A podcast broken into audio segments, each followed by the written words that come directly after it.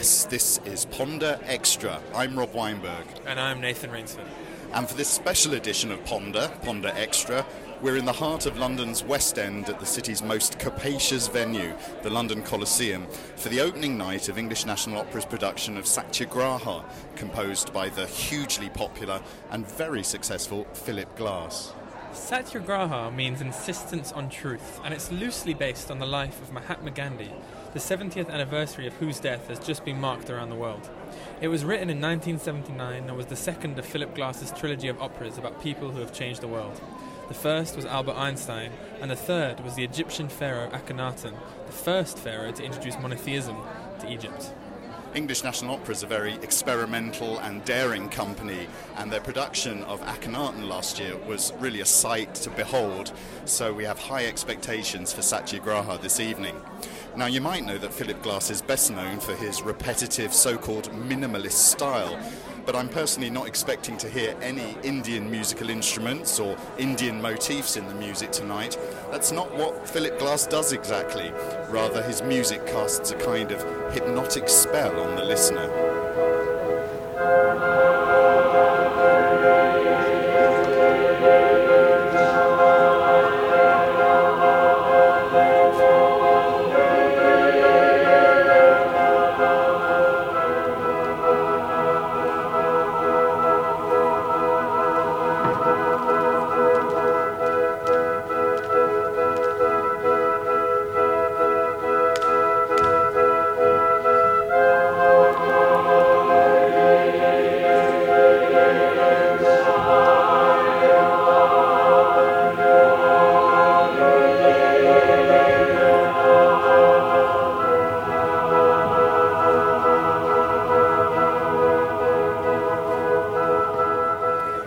Stuff. And the text of this opera, taken from the Hindu scriptures, the Bhagavad Gita, is sung in the original Sanskrit. If you thought opera was usually unintelligible, even when sung in English, then this one is certainly going to baffle those who like to follow a plot. But this isn't exactly an opera about plot. It takes three episodes from Gandhi's life and imaginatively juxtaposes them against historical figures with whom Gandhi shared a connection. The Russian writer Tolstoy in the first act, the Indian Nobel Prize winning poet Rabindranath Tagore in the second, and the American civil rights leader Martin Luther King in the third act. And this production has been staged by the acclaimed theatre company Improbable, that take theatre making in new directions with a mix of puppetry, improvisation, and storytelling. We're told to expect a visually spectacular production with a lot of surprises. So we're about to go in for the performance, but to assist us in our ponderings of Satyagraha, I caught up earlier with the singer Toby Spence, who's playing Mahatma Gandhi. Toby was enjoying a very successful career as an opera singer when in 2011 he was diagnosed with thyroid cancer. I've been asking him about how that experience impacted upon his life and worldview, as well as his keen interest in art and film and travel. He actually backpacked across Iran for four weeks. And he's also named Arsene Wenger, the longtime manager of Arsenal Football Club, as his hero. I know actually that Arsene Wenger himself is a huge fan of opera, so I'll be hoping to see him here tonight to ask him about his transfer policies. Indeed. So when I met Toby Spence earlier, first I asked him whether preparing for an iconic role such as Gandhi was a change from the regular operatic characters he might usually play. It is really quite different. What I've decided to do, along with Phelim McDermott, the director, is not to portray Gandhi like a biopic, like the film Gandhi, but to try to get to the message and the spirit of the piece, to try to understand the process that is embedded within the piece, but also embedded within Gandhi's life, which is actually far more important than a simulacrum of what Gandhi looked like himself, especially in this day and age now as ever, you know, we need to be learning these messages over and over again, which seem to be forgotten all the time, of uh, peace, patience, understanding, and compassion. And of course, Gandhi's particular strain of those four qualities synthesized together in resistance to what he understood to be injustices against India and to any oppressed people. And it's a, a beautiful message and one that I'm very happy to communicate today. So, apart from shaving your head, how do you prepare for a role like this?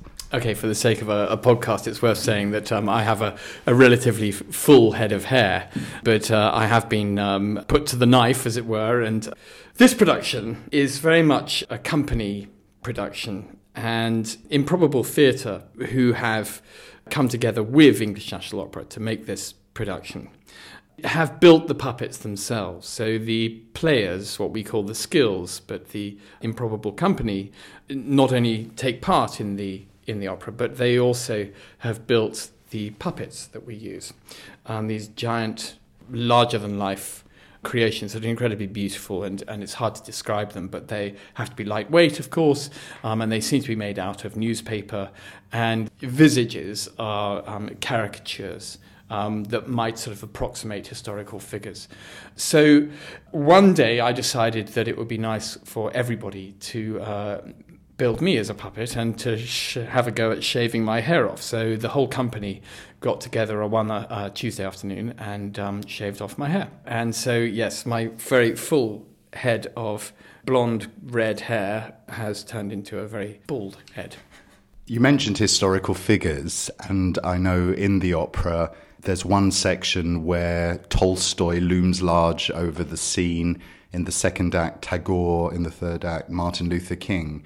There are these figures that Gandhi was connected with, but not necessarily meeting with. Tolstoy, uh, they corresponded, I believe, uh, Gandhi and, and Tolstoy. Uh, Tagore, I think, was an inspiration. And the third act, which mentions King, um, is a look forward to uh, you know, Gandhi's influence on later life and the successes as a result. So the piece. Okay, so it's not written in a conventional way in that the words and the music create the narrative together. What you have in the instance of this production, especially, are three strains. You have the visual narrative, which is roughly Gandhi's biography. You have the music, written by Philip Glass, of course, which is not a commentary at all, but almost an underlay, like in the way that Philip Glass's film music is, which creates tension, if you like, but never comment.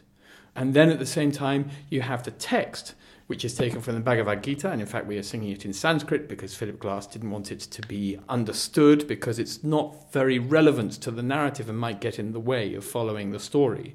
So it was his intention that even though ENO did ask if they could translate it, he said no, that it was there as a sort of trance like or a trance inducing mantra in order to, as it were, help the audience ascend to a position of a trance like state where they could participate in the movement of satyagraha themselves for the endurance of the opera.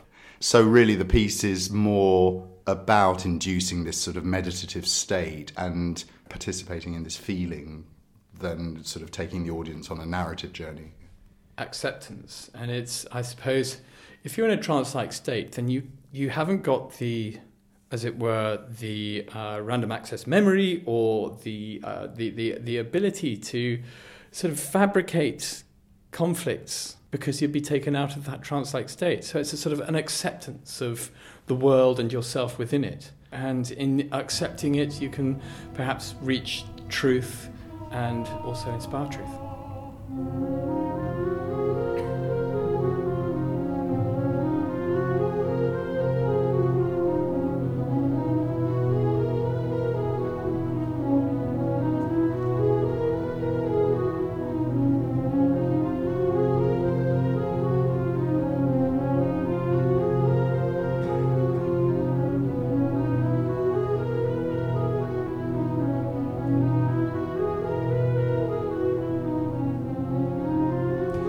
Now, you've had a very interesting career. You were extremely successful, and then you were diagnosed with thyroid cancer. Yes. Did that experience have some sort of impact on your own kind of reflections on life and where things are going for you personally and in a more sort of universal sense? Absolutely, in a very profound way, in a way so profound that it's very hard for me to grasp that difference because I'm now a different person and uh, I am who I am, and I was who I was.